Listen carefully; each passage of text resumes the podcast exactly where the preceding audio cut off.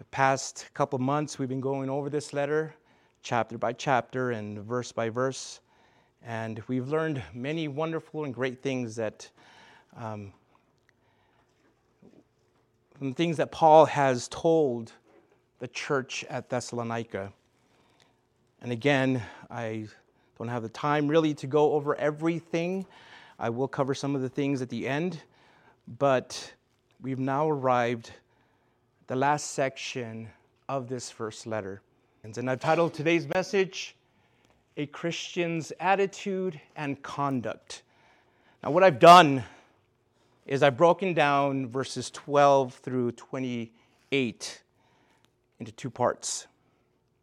The first part that we're going to be looking at will address the relation of the church body, those of us in the church, to its leaders and to one another attitudes in the church and to prophetic revelation.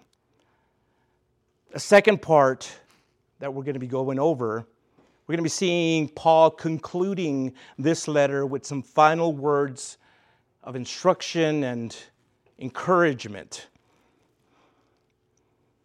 So, the intent of this final section, what I hope this last section will inform or show you or teach you is that all believers who are living a peaceful life not only pleases God, but it will also ensure that we'll achieve the great objective, the great objective of being blameless and not suffering harm at the last judgment.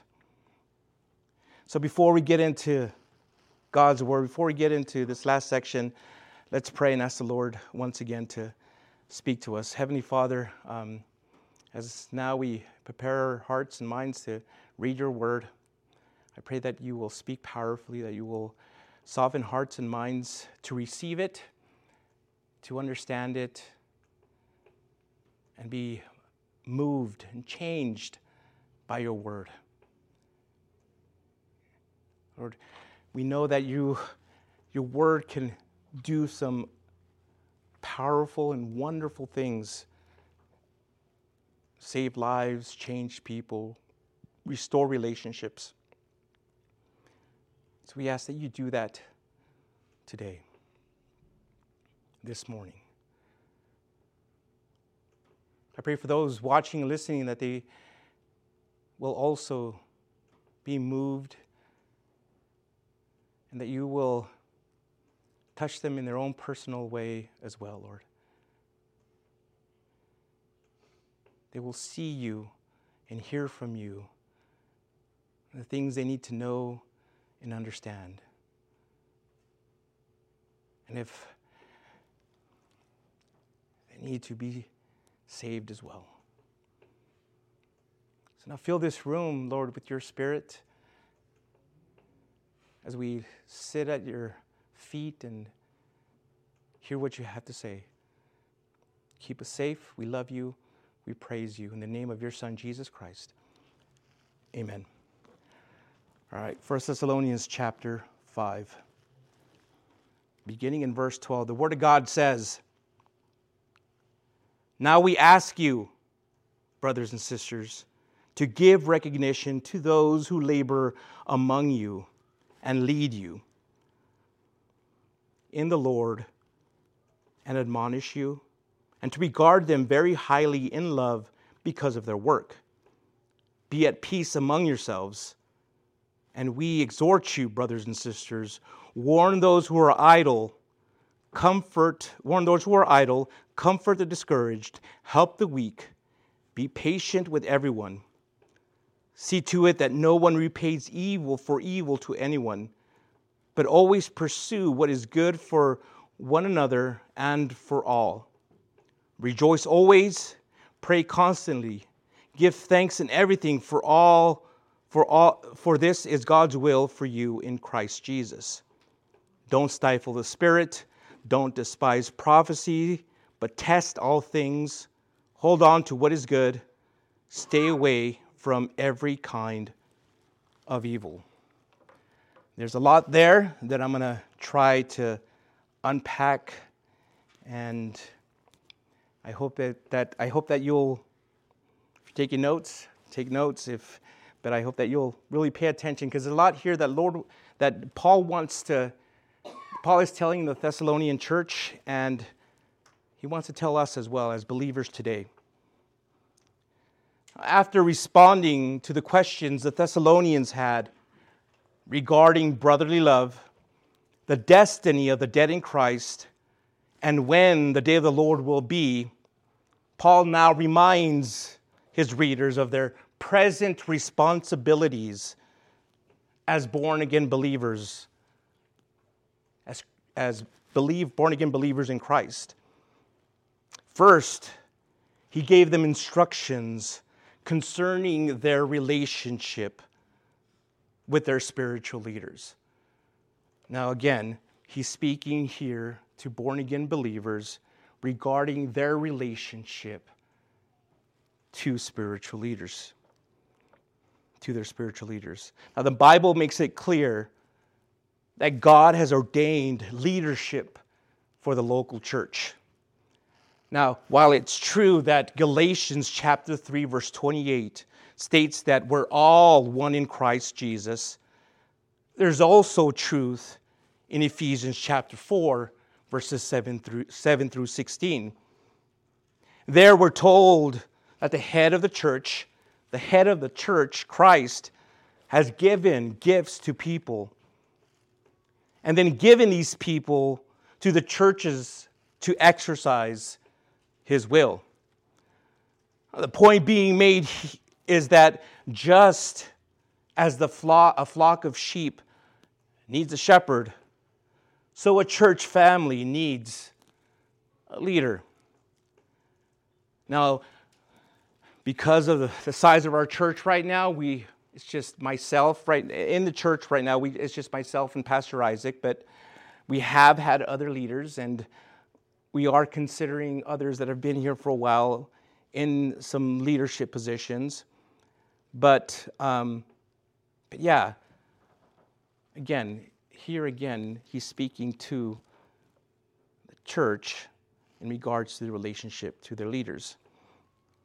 In verses 12 and 13, Paul gave three exhortations to the church regarding the proper attitude towards their leaders he first urges believers to recognize their leaders, which are described in three ways those who labor among you. Leaders are recognized not by their title, but by their service. A title is fine, there's nothing wrong with that. But only if the title is true and if the title describes what that person really is before God, before man. He also says that those leaders are over you in the Lord. Leaders are recognized as being over the congregation in a sense of ruling and providing headship, as a shepherd is over the sheep. This describes a clear and legitimate order of authority. Leaders also, he says, admonish you. Leaders are recognized as those who admonish the congregation. To admonish means to caution or reprove gently basically to warn. Paul's second exhortation to the church was to esteem their leaders very highly in love for their work's sake. In other words, church members are to esteem, value, and respect their leaders, not because of, again, their title or their personality, but because of the responsibilities before God. I really think that if the people sitting in most of the churches in America today and most of the good churches in America today, if they really understood what that responsibility entailed, that responsibility before God, if they knew what it entailed, they'd give those leaders really a higher level of esteem, a high level of esteem. Furthermore, that respect ought to also come from an attitude of affection in love for them. If a Christian can't esteem or and love their pastor, they should either get on their knees asking the Holy Spirit to change their heart or go somewhere else and put themselves under a pastor they do esteem and love. As the pastor here of this church, I'm not one to, to brag. I'm not one to hold, let it get to my head. But I, as I said in the beginning, I do consider it an honor if you can, if you consider me your pastor. I do. I, I think to myself, I'm, I'm nobody. I'm just a you know, simple Mexican boy that grew up in South San Diego that really messed, did a lot of messed up things, and you know, and, and the Lord has me here. He called me here, and I followed, and you know, it, it, it is. I I know and understand the responsibility, and I don't take it lightly. I know what that means, and I know what that entails. And it's a huge responsibility. And sometimes, as I said, that responsibility, it weighs heavily on, on me. And I, but I know, and the Lord knows deep in my heart, I want nothing more but to honor Him and to be seen and to be respected by you. I don't want to do anything that is going to lose, that I'm going to lose that respect. It's going to cause me to lose that respect from you, from you. But again, thank you, and, and I appreciate the love and respect and esteem that you've given me as the pastor of this church. And the love, and the love, again, that you've shown me. The third exhortation to the church is to be at peace among yourselves. The idea here is to maintain rather than to initiate peace. Now, Paul has already stated that peaceful conditions existed in the Thessalonian church. But here he tells them to continue to have that peace See, church, the number one problem among Christians everywhere is the problem of not getting along with one another. On the opposite side of that, there's another problem, a behavior that's a threat to the church as well. That's a threat to the peace of that church. And that's the formation of cliques around human leaders. I've seen it in churches, and maybe you have as well. And when we started this church, my wife and I were talking, and we were like, we don't want to ever see that. And I made it a point to let her know, and I, am going to let, I've let Isaac know and those who come up in leadership that if they ever see that happening, that we must put a stop to that as soon as possible because that, again, is so dangerous in a church and can threaten the peace of a church. You see, my friends, the reality is that all of us have enough of the flesh in us to divide and wreck any local church. However, only when we're empowered by the Spirit will we, will we be able to develop the love, brokenness, forbearance, kindness, tenderheartedness, and forgiveness that are indispensable for peace. Let me now wrap up these two verses up by saying how important it is for you to accept, appreciate, love, and obey those who lead in the church. And I'm also speaking to those watching, if you do belong to a church, wherever you're at, again, how important it is for you to accept, appreciate, love, and obey the leaders of those churches. A wise pastor knows he's made of clay and admits when he's wrong or when he needs counsel. In my own ministry and my own time as pastor here, I have personally benefited tremendously from the counsel and help from some of you, from some that are no longer here, from both men and women. I know that at times, again, I, I, fall short. I'm not perfect. I make mistakes, but I'm learning, I'm growing.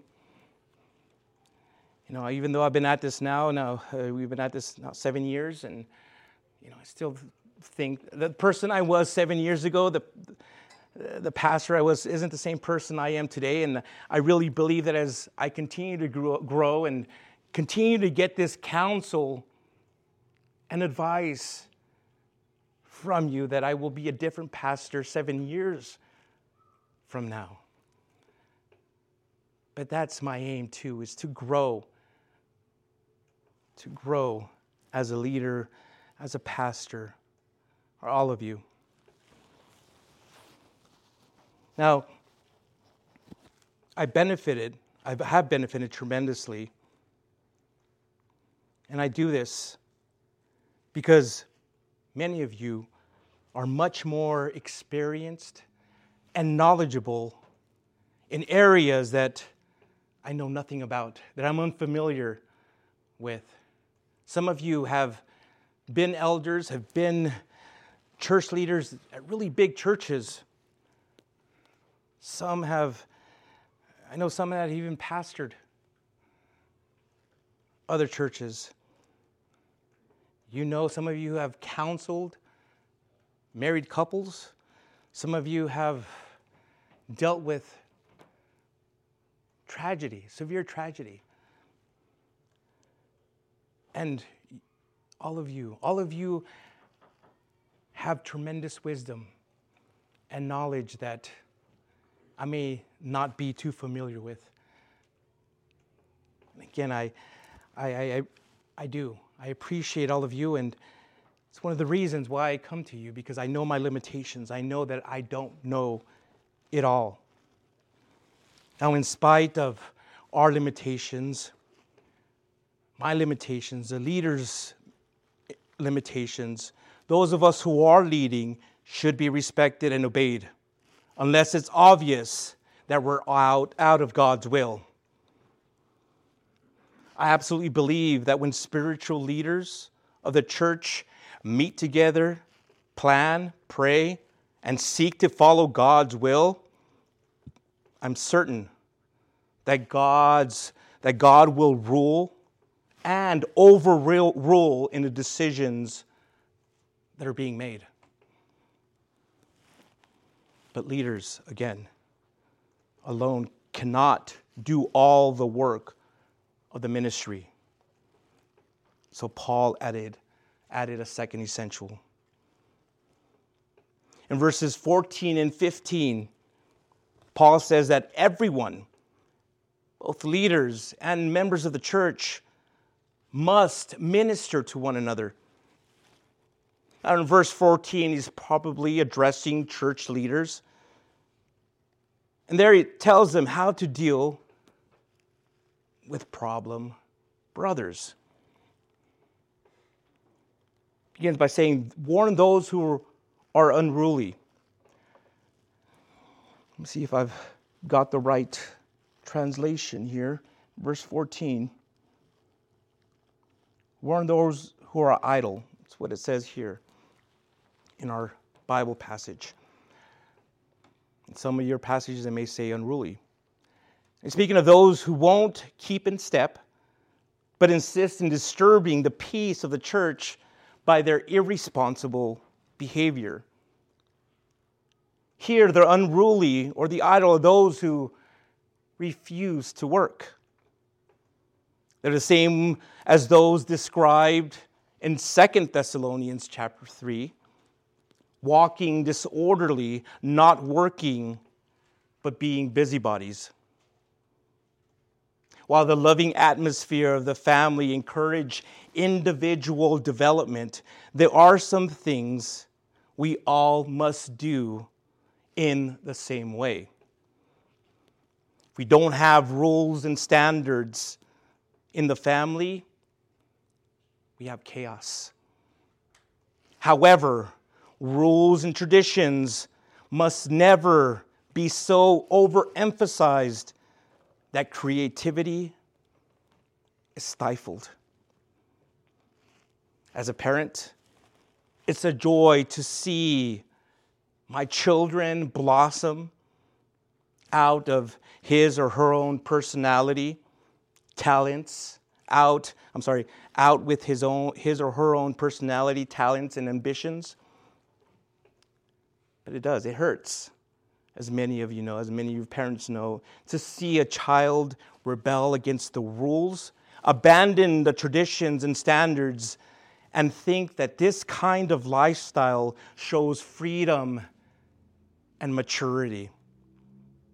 And it's this kind of attitude in the church family that causes arguments and splits. So, again, as leaders, for those of you who desire to one day become leaders in the church, told to warn those who are ruly or idle. Also says there that Leaders are to comfort the faint hearted.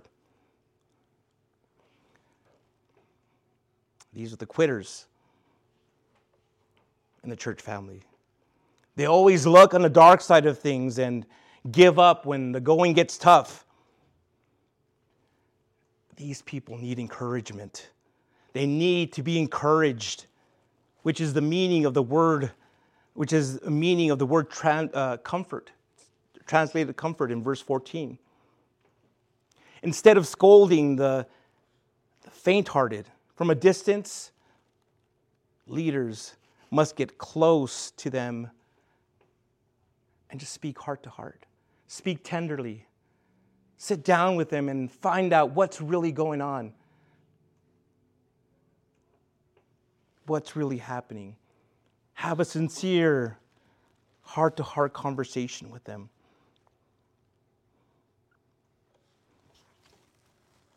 we must also teach them that the trials of life will help to enlarge them and make them stronger in the faith. It also says there that leaders are to uphold the weak. Let me again tell you what it says here. Um, verse 14 help the weak. So, those who are spiritually and morally weak in the faith is probably the main idea here. But he could also be speaking of those who are physically weak or maybe also financially hurting. Now, we have the strong and the weak in our church families today. Just as in our natural family, we have children who mature faster than others. How then should we handle them? How should we handle those who are weaker than us in the faith? With patience and with reassuring love. See, my friends, our brothers and sisters in Christ, it's unfair and unwise to compare one child with another, for each one matures in his own time and in his own way. We must take hold of those weaker believers and help them stand and walk in the Lord. This kind of personal ministry isn't easy. And so Paul added some wise counsel to encourage to encourage us to encourage leaders. Be patient with all. Show the grace of long suffering when others tend to irritate and provoke. Maybe there's people here, maybe in your previous churches, you know of people who have irritated you and have provoked you. Here's the thing, church it takes patience to raise a family. The weaker member, the weaker member who demands much help may one day be a choice leader. Never give up. Don't give up on them. Friends, true Christianity is shown by its ability to love and help difficult people. You shouldn't just find or go for those perfect people to minister to and to minister with. Yes, there's place for that and they can help. But you should also look for those who maybe are weaker. So you can help them, encourage them. But you must also be patient, patient with them we've seen, again, throughout our time here, many people that we've had to be patient with as well. There's different types of people, different types of personalities, different ways they've grown up and lived. Some have never walked into a church before, so their attitudes, behaviors are, you know, seem foreign. To some, it may be irritating. To some, their children may be irritating. But Those are the people that we need to be patient with. We have to show them what the love of Christ is. Because maybe one day, you will be that example. They will remember you when they have to do the same for another person. And you don't want them to say, you know what, I was at this church and I was dealing with this person, and they, you know what? They couldn't stand me. I was just so immature. I was just so young in the Lord. I had they just been more patient with me, I probably would have been a different person right now. Let them have good memories of you.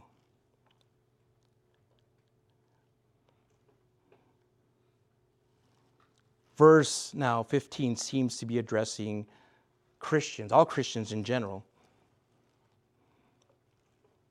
There, Paul forbids any thought, any thought of retaliation. The natural re- reaction when we're attacked or hurt is to strike back, to return tit for tat, an eye for an eye, a tooth for a tooth. Got to get them back. But the Christian should be so in fellowship with the Lord Jesus, he will react, he or she will react in a supernatural way. In other words, he or she will instinctively show kindness and love to other believers and to the unsaved as well. So here's the thing, brothers and sisters never take your own revenge, but leave room for the wrath of God. For it is written in Romans chapter 12, verses 17 through 21 do not repay anyone evil for evil. Give careful thought to do what is honorable in everyone's eyes. If possible, as far as it depends on you, live at peace with everyone. Friends, do not avenge yourselves. Instead, leave room for God's wrath, because it is written, Vengeance belongs to me. I will repay, says the Lord. If he is thirsty, give him something to drink, for in doing so, you will be heaping fiery coals on his head. Do not be conquered by evil, but conquer evil with good. Another thing to keep in mind is what this, what this uh, what it says at the end of verse 15.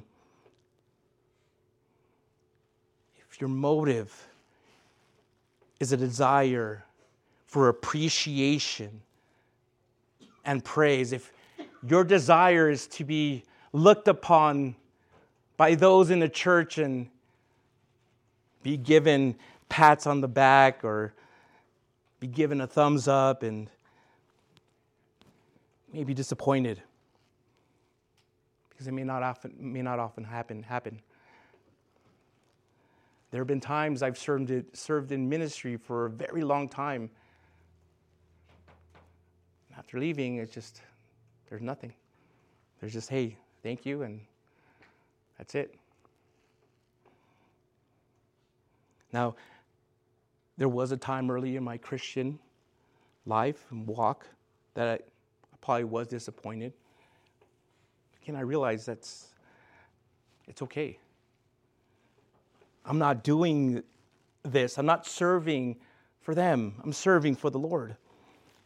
See, here's the thing. If your motive is, as Paul said in 2 Corinthians chapter 4, verse 5, ourselves as your servants for Jesus' sake, if that's your motive, you will never be disappointed. You will understand and know that you're doing this for the Lord. The Lord alone. You're serving, you're ministering, and you may never see a pat in the back. You may never see any kind of appreciation. But you're serving. You're serving one another in love. You're serving your fellow Christian in love. And you're doing it for the Lord. Now, verses 16 through 18 now are dealing with the attitudes, are dealing with attitudes. And it, they're addressed to believers as individuals concerning their personal lives before God. Verse 16, rejoice. Or an atti- or this is an attitude of joy. This can be the constant experience of the, of the Christian, even in the most adverse circumstances. What do you mean? Why? Why is that? Why can Christians still have an attitude of joy in the hardest of times? Because Christ, my friends, Christ is the source and the subject of the Christian joy. And Christ is in control of the circumstances. Now, incidentally, rejoice always is the shortest verse in the Greek New Testament. Even if Jesus wept, is the shortest in the English. Verse 17 pray without ceasing ceasing. Prayer should be the constant attitude of the Christian. If you're here, you're a believer, you're watching, you consider yourself a Christian, you ought to pray regularly, regularly when you're able to, on the spot, as needed, as the need arises, and enjoy continual communion with the Lord in prayer or by prayer. And lastly, verse 18 says, In everything give thanks to God. And this should be the Christian's native emotion. We're told in Romans chapter 8, verse 28, we know that all things work together for the good of those who love God, who are called according to his purpose. Now, if you if you, as a Christian, really believe this, if you truly, truly believe this, you should be able to praise the Lord at all times, in all circumstances, and for everything. just as long as in doing so, you don't excuse sin. These three habits have been called the standing orders of the church. They represent the will of God in Christ Jesus for us. The words in Christ Jesus remind us that he taught us these things during his earthly ministry and that he was the living embodiment, embodiment of what he taught. By teaching and example, he revealed to us God's will concerning joy, prayer, and thanksgiving. Now, verses 19 through 22 seem to deal with the behavior of the assembly, of the church. To quench the Spirit means to stifle his work in our midst, to limit and hinder him. Church, sin quenches the Spirit. Traditions quench him. Man made rules and regulations in public worship quench him. Disunity quenches him.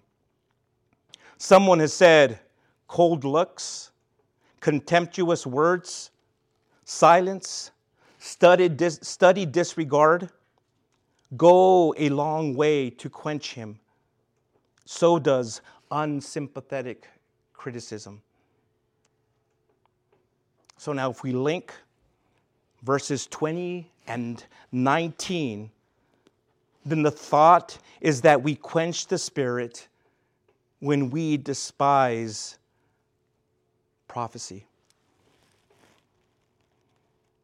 For instance, here, let me give you an example.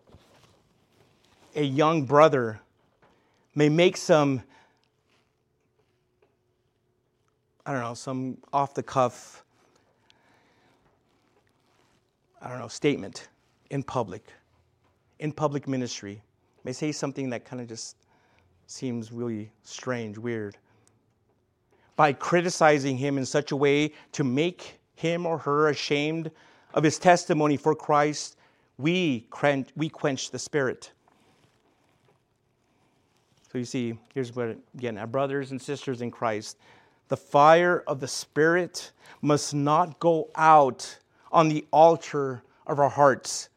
We must maintain that devotion to Christ that motivates and energizes our lives. Rekindle the gift of God that is in you. Paul wrote to Timothy in 2 Timothy chapter 1 verse 6. And the verb there means stir the fire again into life. Apparently Timothy had been neglecting his gift in 1 Timothy 4 14. And so Paul had to remind him of this. And maybe you need a reminder as well. Rekindle the gift of God that is in you. Also, as individual believers and as a church, we must avoid extremes. The legalist and the formalist would put out would put the fire out, while the fanatic would permit the fire to burn everything up. I agree and believe that it's important that we permit the Spirit of God to teach us the Word of God when we meet to worship. I've been in churches where there has been a night of worship, or there's different names for that. I've seen many things in these times, and but here's the thing sharing is good. If you have something relevant to share from the Word. But in these meetings, in these worship gatherings, worship services, I've seen things that weren't only unspiritual, but anti spiritual. Has to be order. There has to be, has to be coming from the Word of God. So the point here is that we all need to be careful of not allowing a false spirit to lead us astray. For this reason, again, we must follow the Word of God by testing all things and hold fast. Be unmovable to what is good. Not only should we avoid quenching the Spirit and avoid and ignore false prophecies, but also, as Paul in his warning, abstain from every form of evil. Now, this verse isn't primarily warning people to abstain from any kind of sinful association with the outside world, to separate from false prophets within, and to reject their erroneous messages. It's, there's a truth in that, but it's not primarily warning people about that. Again, it's about abstaining, staying away from anything that going to cause you to sin, that may appear bad that will ruin your testimony, that will ruin the image of the church. That's why we say, again, just be careful when you go out there, when you, you know, you're representing this church or any church. Be careful with your behavior. You don't want to be at a, at a bar or at a, anywhere that people are going to say, oh, that, is that what the Christians there do at that church? You know. Again, be careful. Be careful about what you do and where you're at. Abstain from every form of evil.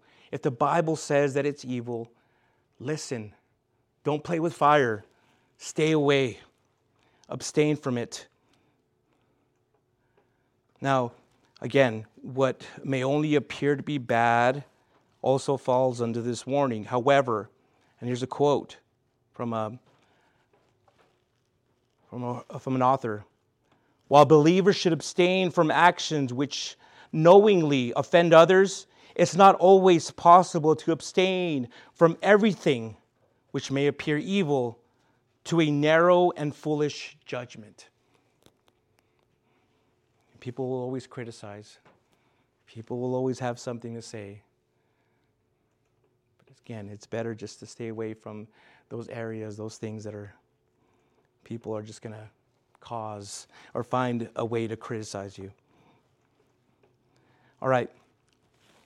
So now this last section here, Paul will cover some more instructions and cover a few more instructions and we'll also see the closing of his closing words in this letter. So let's pick up in verse 23. 1 Thessalonians chapter 5 verse 23. Now may the God of peace himself sanctify you completely, and may your whole spirit, soul, and body be kept sound and blameless at the coming of our Lord Jesus Christ. He who calls you is faithful, he will do it. Brothers and sisters, pray for us also. Greet all the brothers and sisters with a holy kiss. I charge you by the Lord that this letter be read to all the brothers and sisters. The grace of our Lord Jesus Christ be with you. Amen. Now, Paul was aware that the expectations to meet the requirements that he just previously mentioned are pretty high. But here now, he expresses his sincere desire that God would enable his readers, us, to attain them. So, to encourage his readers, Paul highlighted God's ability to produce peace. As I already mentioned, the church at Thessalonica had come to experience peace through the preaching of the gospel. And so, when Paul wrote this letter, they were actually doing that. They were enjoying peace with one another. the God who had given them that peace, became their adequate resource for the future as he had been in the past. So, knowing this, Paul prayed that the God of peace would sanctify, set them apart, would sanctify them to himself in every area of their lives, not just a part of their lives, but in every area of their lives.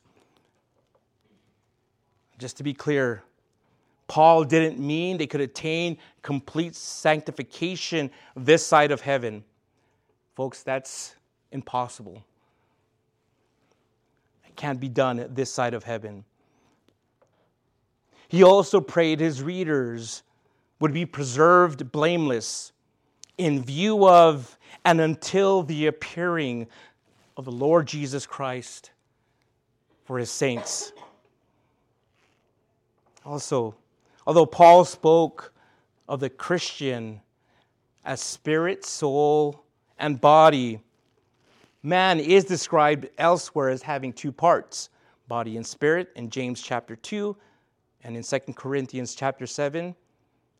And in Matthew chapter 8, uh, 10, verse 28, it's also described as a body and soul. So rather than teaching that people have only three parts, Paul here was probably using the three terms to identify the three aspects of the personhood he wished to emphasize. The Spirit is the highest and most unique part of man that enables him to communicate with God. The soul is a part of man that makes him conscious of himself. It's the seat of his personality. And the body, of course, is the physical part through which the inner person expresses himself and by which he is immediately recognized. Spirit, the soul, and the body. Paul was saying then that he desired the Thessalonians, that the Thessalonians would be kept blameless by God in their relationship, in their relationships with him, in their inner personal lives, and in their social contacts with other people. He goes on to say in verse 24 that the same God who calls a Christian will perform this by the Holy Spirit. And this is the only way the Holy Spirit who indwells them.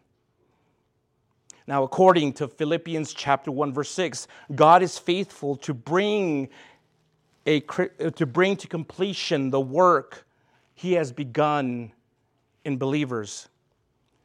It also says in Galatians that God doesn't save a person by grace and then leave, leave him alone to work out his Christian growth by works.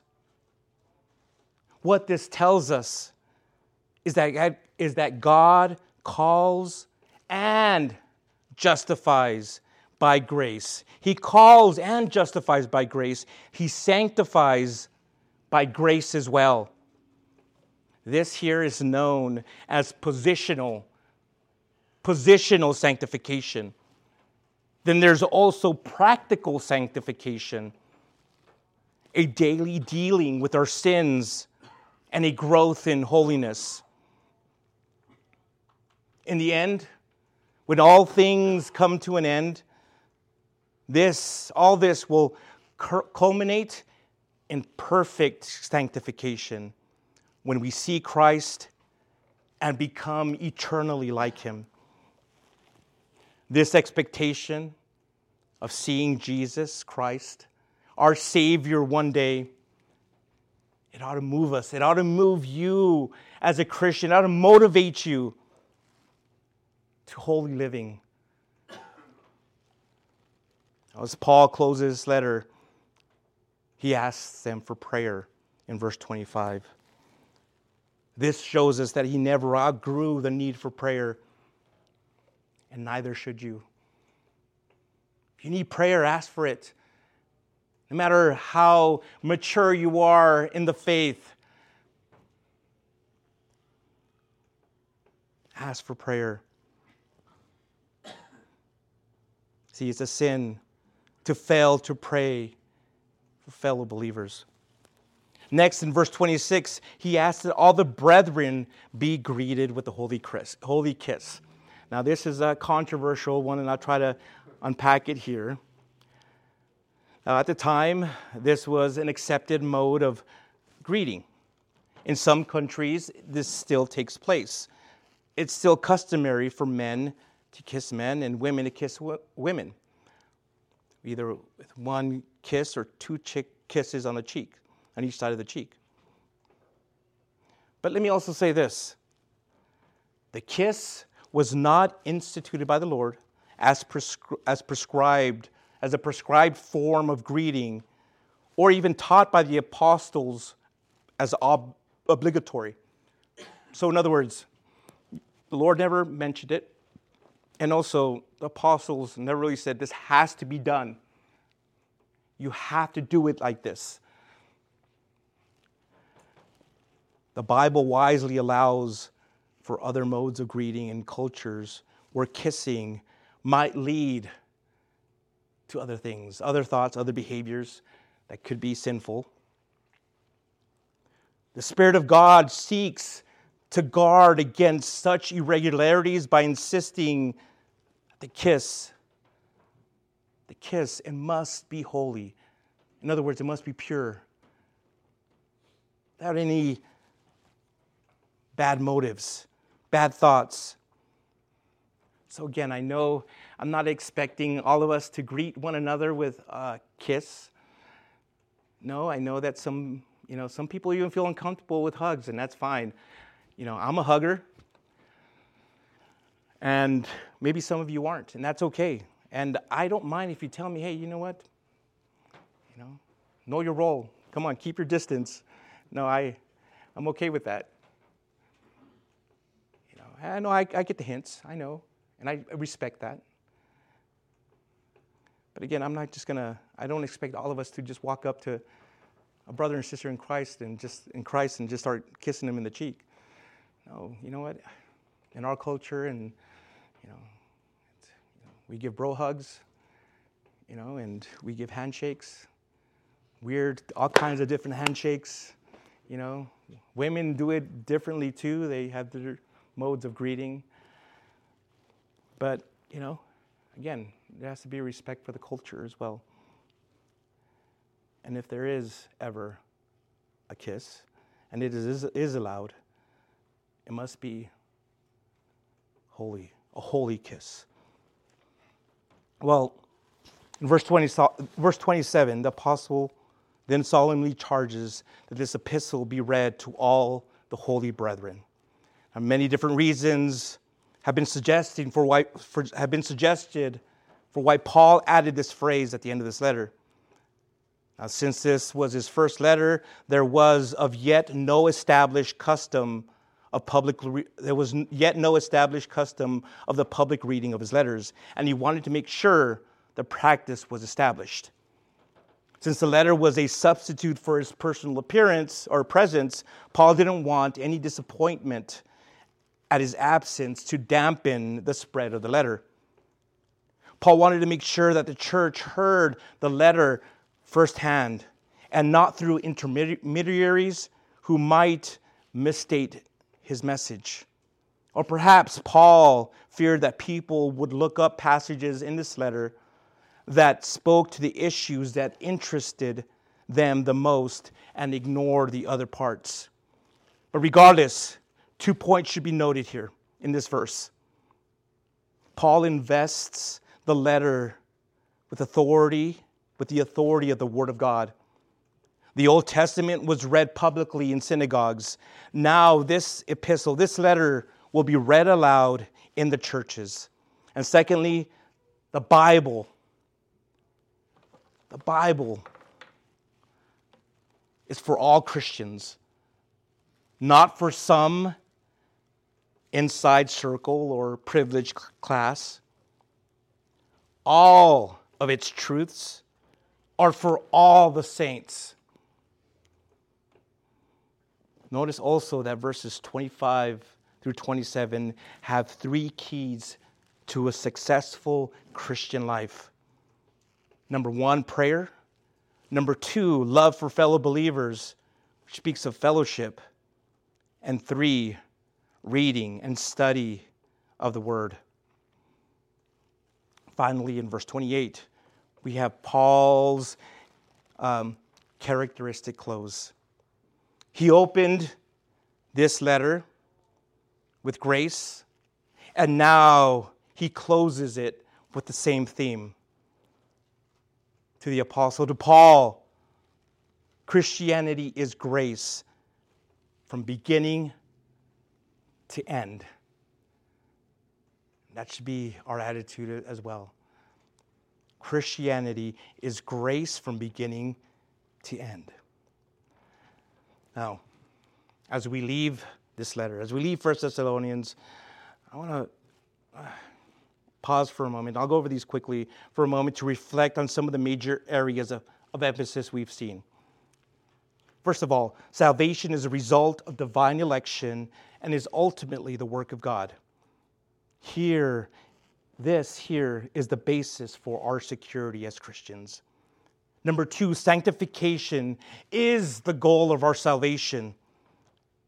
We were saved to become holy and thus prepared for the second coming of our Lord Jesus Christ. Sanctification is a lifelong process that involves the purification of every part of our humanity.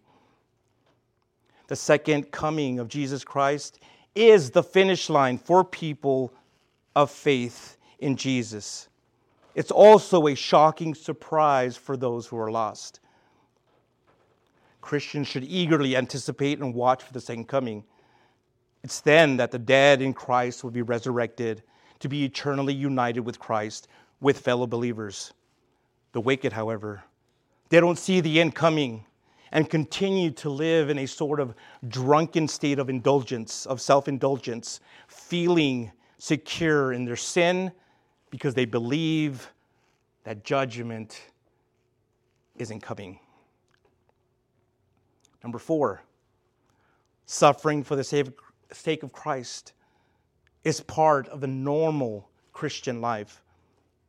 Paul and his fellow team and his team of uh, Silas and Timothy suffered in bringing the gospel to Thessalonica. They taught the Thessalonians that trusting in Jesus, it's going to bring persecution. Thus, the Thessalonian saints became kindred spirits with the Jewish brethren in Judea. You know why? Why they were able to connect? because they both suffered persecution at the hands of their kinsmen.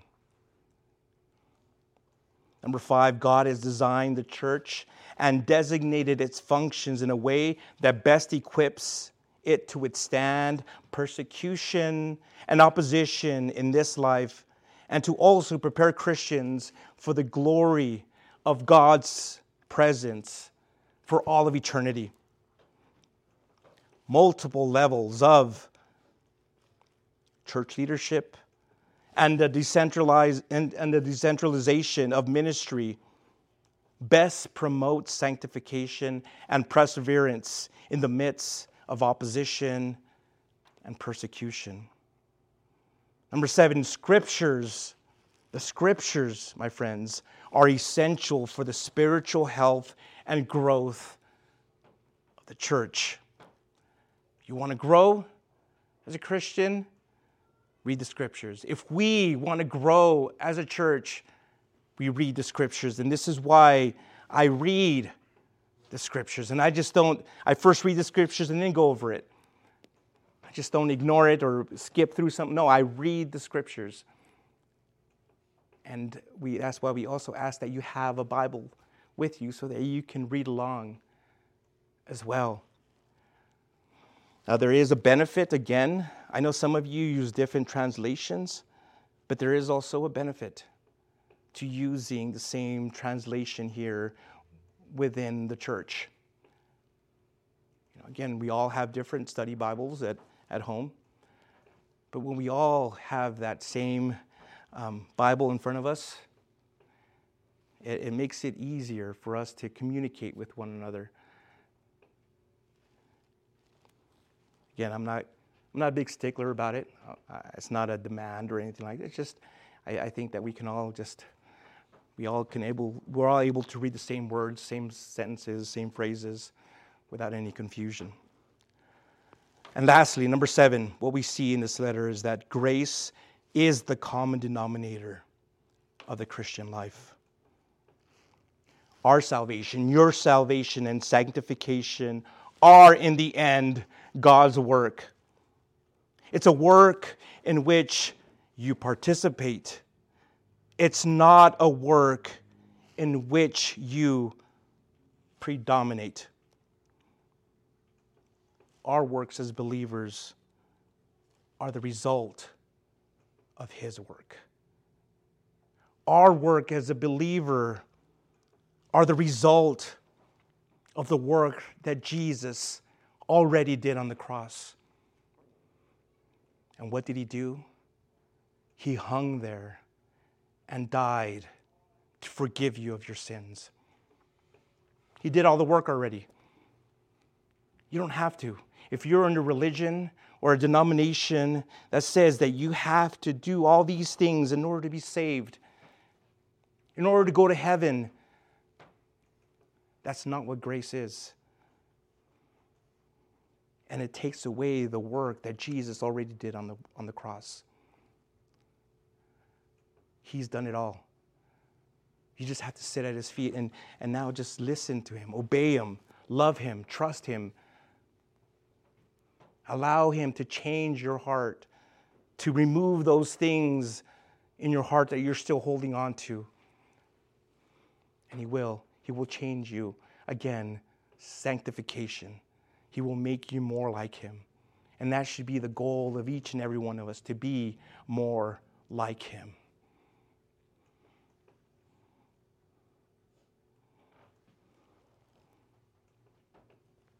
This moment, I, I want to speak to those who have never given their life to the Lord, who don't have, have never accepted Jesus as Lord and Savior, who now see that and understand that their spiritual condition is there is none, it's dead. Well, I want to invite you to the cross in order to be born again, in order to have life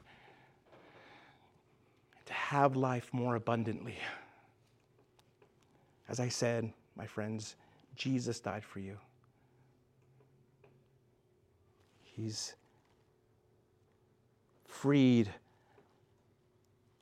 believers. He believe, he's freed and wants to free you from the shackles of sin and death.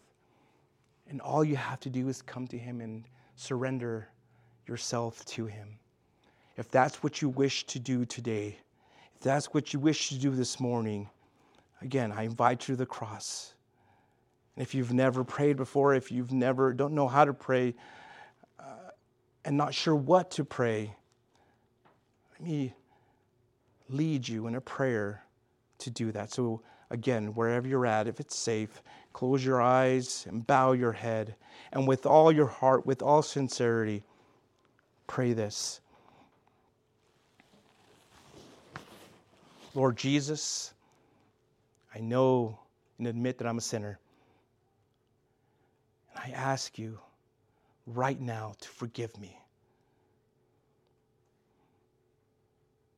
I truly believe you died for my sins and rose from the dead. Therefore, I repent of my sins. I turn from them and confess you, you alone, as my personal Lord and Savior. Thank you for dying for me. Thank you for forgiving me. Thank you for saving me. So now, Jesus, ask you to fill me with the third person of the Trinity, the Holy Spirit so that He may help guide me, teach me, and fill me in my new born again life. In your name, amen. If you prayed that, reach out to us. Let us know. We want to help you in your next steps of your Christian, new Christian life. We're excited for you. There's a celebration going on in heaven, and we want to help you again in your next steps. Thank you for watching. Thank you for being with us here. We hope that uh, this week you'll be blessed, that you'll be a blessing to others. Have a great week. Have a great day. We love you. Goodbye. Thank you so much for visiting us here at Fresh Vision Calvary Chapel. We hope we were blessed by Pastor Angel's message. For more information about Fresh Vision Calvary Chapel, such as our service time or how to get connected, please visit our website at fvccelp.com. If the Lord is leading you to give to the ministry of Fresh Vision Calvary Chapel, there's a PayPal link in the video description below. Once again, thank you so much for visiting us here at Fresh Vision Calvary Chapel. We hope to see you again soon.